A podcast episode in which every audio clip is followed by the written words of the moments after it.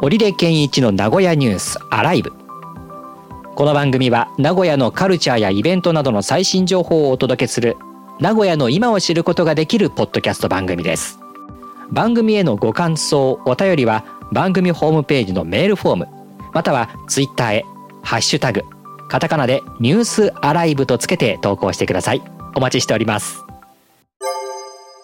さて、最近、名古屋を話題にしたネット記事、いくつか上がっています。見出し紹介していきましょう。名古屋で一番古い屋上ビアガーデン、マイアミが60周年。昨年対比で170%の来客数。ついにコロナ禍からの脱却トヨタホーム栄ビルと名古屋パナソニックビルが一体再開発、複合商業ビルを建設へ。芦屋の航空、名古屋中部からソウルインチョン線を増便、7月から段階的に週12往復に。名古屋に爆誕した女の子と絶対話せるラーメン屋へ行った結果、ショックで気絶するかと思った。名古屋市で電動キックボードや電動アシスト自転車のシェアリングサービスループの提供を5月30日より開始。独特の濃厚さを誇る名古屋のコーンスープ、ドロドロ系が当たり前。ご飯にかける人がいるほど濃いわけは。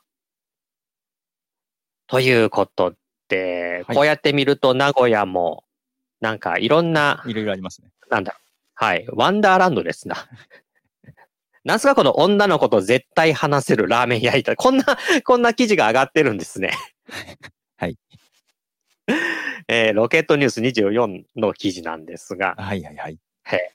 あ、大須の藤山55ですか藤山55。そうみたいですね。うんこんなのがあるんですね、こんなお店が。へーのお監修したカニスタっていう名前うのんラーメン店ということなんですね。はいえ営業時間も夕方6時から朝5時までという。。ー結構夜遅くまでやって、あのー深夜じ0時過ぎてやってるっていうのはちょっと嬉しいですね。その女の子同行というよりかは あそなうですかかなかその時間で食べられるって今、なくないですか いや、けど、ラーメン代よりも高くつくものがいろいろあります。まあね。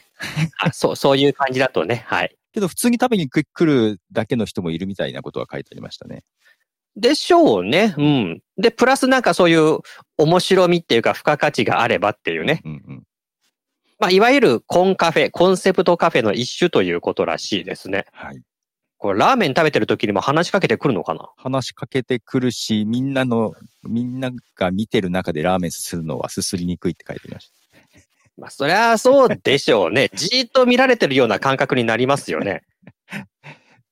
どんな感じなんでしょうね。こういうお店行ったことないですけど、コンカフェというんですか。ねえ。はい。ああ、かコンカフェは、まあ、いわゆるメイド喫茶は、うんうんまあ、まあ、昔々に行ったことはありましたけれども、ああるんですねそれでもだって、あるある。うん。あの、その時やっぱり接客したらいなくなりますもんね。ああー、はいはいはい。けど、そんな感じなのかないや、だけどこれ写真見てたらカウンターが、カウンター越しにもう女の子がいるわけだから、そうですね、カウンターがありますね。あカウンターもあるか、テーブル席もあるっぽいのかな。一応テーブル、あーボックス席もあるみたいですけどね。あるんですね。はあはあはあはあ いや、だけど、あのーこういうものに、ね、こうただのラーメン提供じゃなくて、こういうある意味付加価値を生むっていうのが何かビジネスのヒントになるなということもちょっと思ったりするんで。ねでラーメンもね、なんかおまけ程度じゃなくて、ちゃんとした 監修のもとのねラーメン。あそこ大事ですもんね。はい、だから、すちゃんとその辺も抑えているっていうところがあるのでね。うんええ大須の町。大須にありますね。うん大須ですね。行ってみたいかどうかちょっとよくわからないけど。はいえー平日平日だと夜6、えー夕方6時から翌朝5時うか。ん土日は昼からやってるんですね。あ、土日昼からやってる んだった土ら。日は昼からやってんだ。へえ。ね、じゃあ、じゃあ、じゃあになるのじかゃなあ、なでるのかも、わかんない。興味があれば。ははいい。はい。いやー、それから食べ物つながりでもう一個いこうかな。コーンスープがドロドロ、はいはいはいはい言。われてみれば確かに。え、私、これね、うん、なんか聞かれて、ドロドロが普通というか、え、ドロドロのものじゃないのって思っちゃいました。ああ、でもそんな気がする。あのー市販のはい粉のコーンスープをはいはいはいしっかりあの、分量はいで測ると、意外とサラサラっていうあか、ーあーあんまりこってり感はないなという気がしてて。 少し必死でかき混ぜますけどね。 とろみが出るように。あとろあやっぱりとろみを求めるっていう。いや、そういうもんかな。けど、いや、確かにサラサラのも飲んだことはありますけど、うんうんうん。 けど、あれですよね。浅熊とかのせいですよね。せいって言ったらいけない。あ、やっぱりそういうところが、あの、ドロドロのコーンスープを出したっていうところからえー定着してってるか。浅熊とうんか、あとスジャータのコーンスープも結構ドロドロだと思そううんですよそうね。そううそう。ね、そうそうそうそう。そのイメージはあるな。そう。ん。で、自販機で売ってるコーンスープは確かにサラサラだなと思うんですけど。確か に。確かに確かに。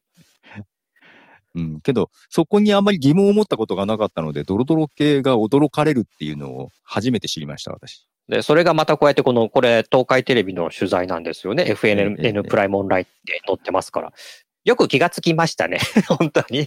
うん。やっぱり他の地域から来た方がコーンスープ、なんか濃いんだけどって思ったんでしょうかね。でしょうね。そうなんでしょうね。あれかなやっぱりいろん、比較的名古屋の味って濃いから、それに負けないようになっていったっていうのもあるかもしれないですね。うん、どう、ね、な、なんなんでしょうね。 どうしてそうなったのかわからないですけどね。そこはもう謎っていう感じではあるんだろうけれど。うんうちでたまに出てくるコーンスープが薄い時ありますけどね。ああ、そう、ああけどあります よね。ちょっと薄いっていう。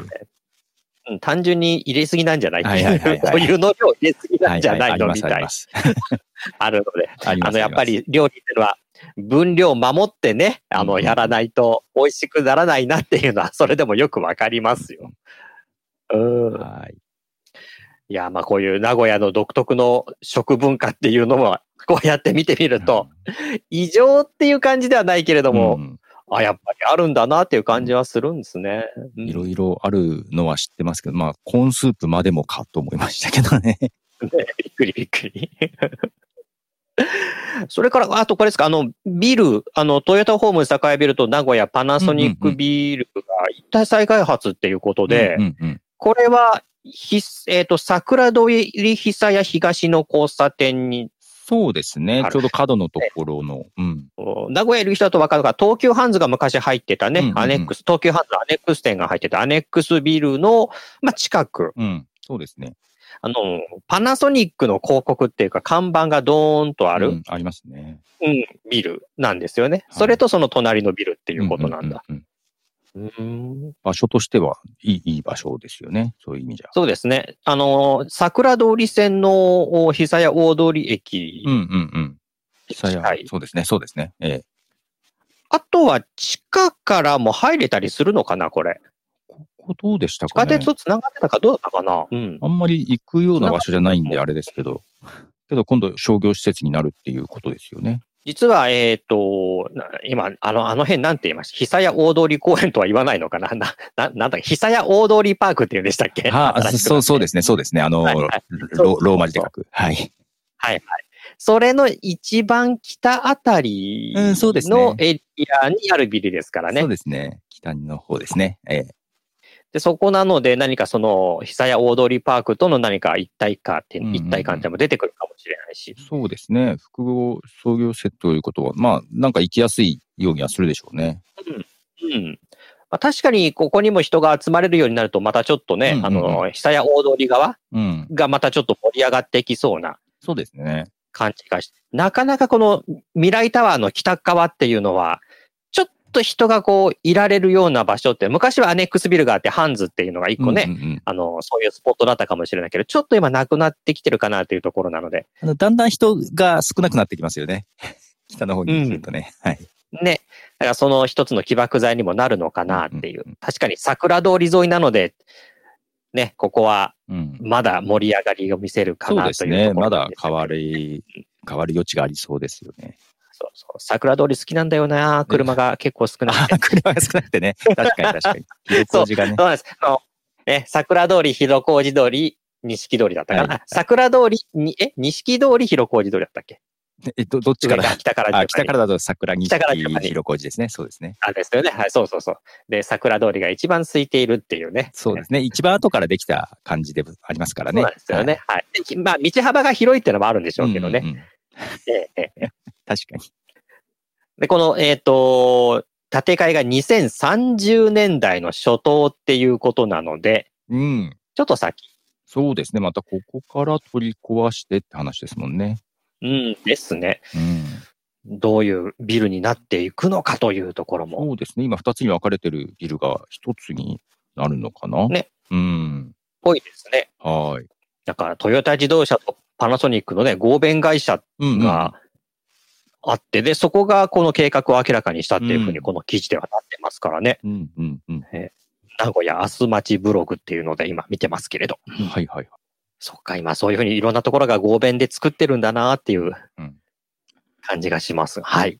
はい。さてさて、それから、えっと、これ名古屋のこの街乗りっていうところでは、はい電動マイクロモビリティのシェアリングサービスをはいはいはいはい。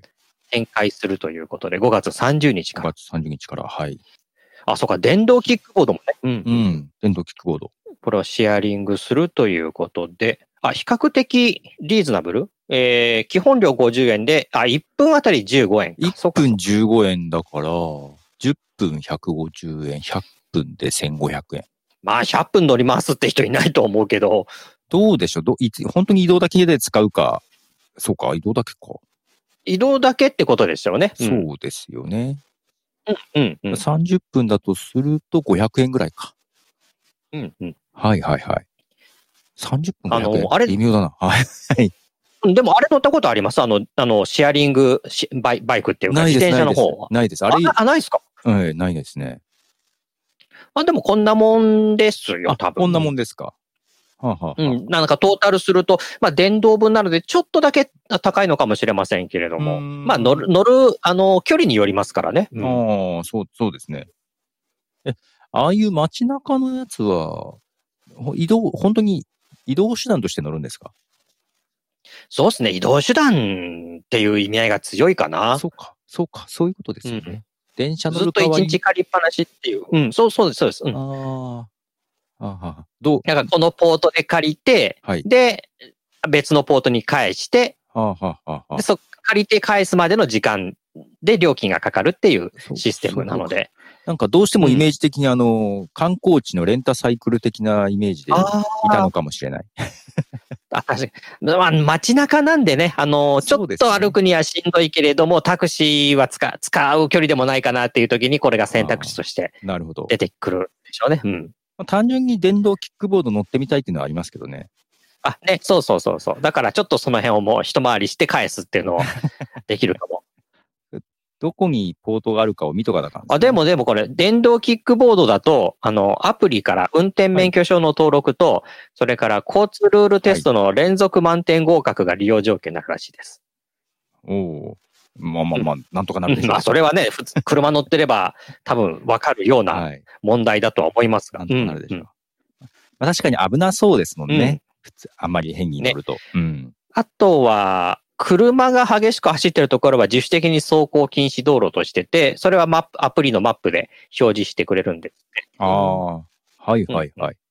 ああ、けどそれは車の運転手としても助かりますね。うなんか、ちょっと怖いですね。ねはい。まあ、ちょっと乗ってみたいとか。そうか今月末今月末かそうですね。ちょっと乗ってみたいら。でだすねか。ら、えっ、と、ポートの数が50ポートぐらいだというようなことが、これ、プレスリリースで書いてありますので、はいはいはい。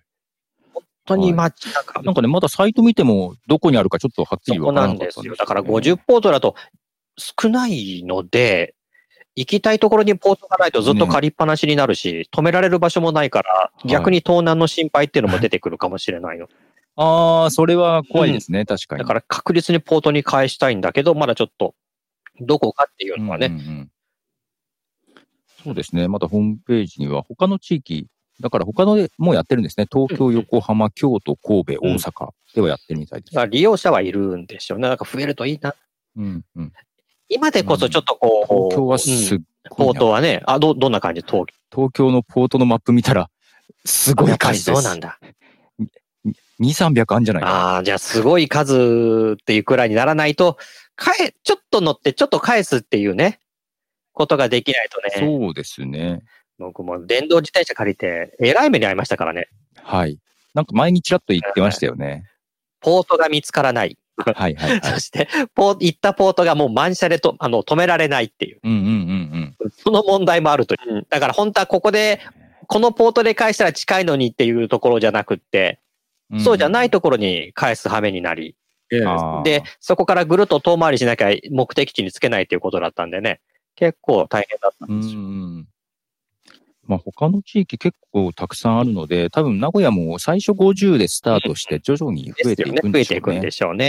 うんうんちょっと乗ってみたいですね。うん、ただ、電動キックボードの場合は、えーヘルメットがいるとか、そういうようなこともありますんで。うーん、なるほど。あれけど、自転自転車でも自いるんじゃない転車もいりますがね、 っていう多分いますよね。ですね。はいい。ますよね。あ、はいえっ、と、あ、ごめんなさい。電動キックボードはヘルメットの着用任意になってますね。うん。あ、そうか、逆にそうか。そっちの方がルールがないんだ。任意になってます。はい。うんうんということで、はいまあ、その辺は、あの、こちらにね、まあ、時期上がってくるでしょうけど、そういったところをうん。確認して、はい。一つの、こう、いまあ、な名古屋の街を移動する選択肢っていうところで一つね、えーうんうんうん考えてもらえるといいかなと思う。どこで見かけられるかなとりあえず名古屋駅近辺にはありそう、出てくるかもしれない。まあ、そ、それこそ、名古屋駅、堺あたりはあると思いますちょけっどとね。そこ、名古屋から栄まで乗るっていうので、ちょっと試してうんみうようんかな。うんうん。電動キックボードの慣れっていうのもあるし。はい。あと最後にチロッと、チタカインターナショナルとマイアミが、何ですか、で昨年対比で170%ですか、今、もうすでに。あ、はい。見たいですね。今年4月20日にこね、れが営業開始っていうことでお伝えしました。ね。はい。確か60周はい年、 60周年ね。ことで。はいさあ、まあ、ね、去年もコロナの影響があるとはいえ、もう2倍近くっていいうんうん言っていいですよね。まあ、170%ですから ね。やっぱり、コロナ明けの影響は大きいですね。ねえ、確かにやっぱりみんな待ってたのかなっていう、うんうん感じですよね。いや、この時期、もう、まだ、まだ、だって、夏前ですもんね。まあ、ただちょっとめちゃくちゃ暑い時あったんでね。ありましたね。もうすでに30度を超えてなんてこともありましたけど、からね。うんはい。いや、けどまだね、だけど、とはいえまだ夜肌寒い時とかあでるすね中、えもうすでに170%もうです関係ないんでしょうね。もう飲飲む人にとってはね、寒かろうがなんだろうが、暑いからビールじゃなくって。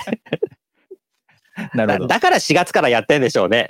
ビアガーデンもまあまあそうですね、ね。夏のものっ4月ていうイメージがね、ずっとああるけども、だってもう4月にうん開幕して、えマイアミいつまででしたっけ確か秋の連休近くまでやるんじゃなかったかな。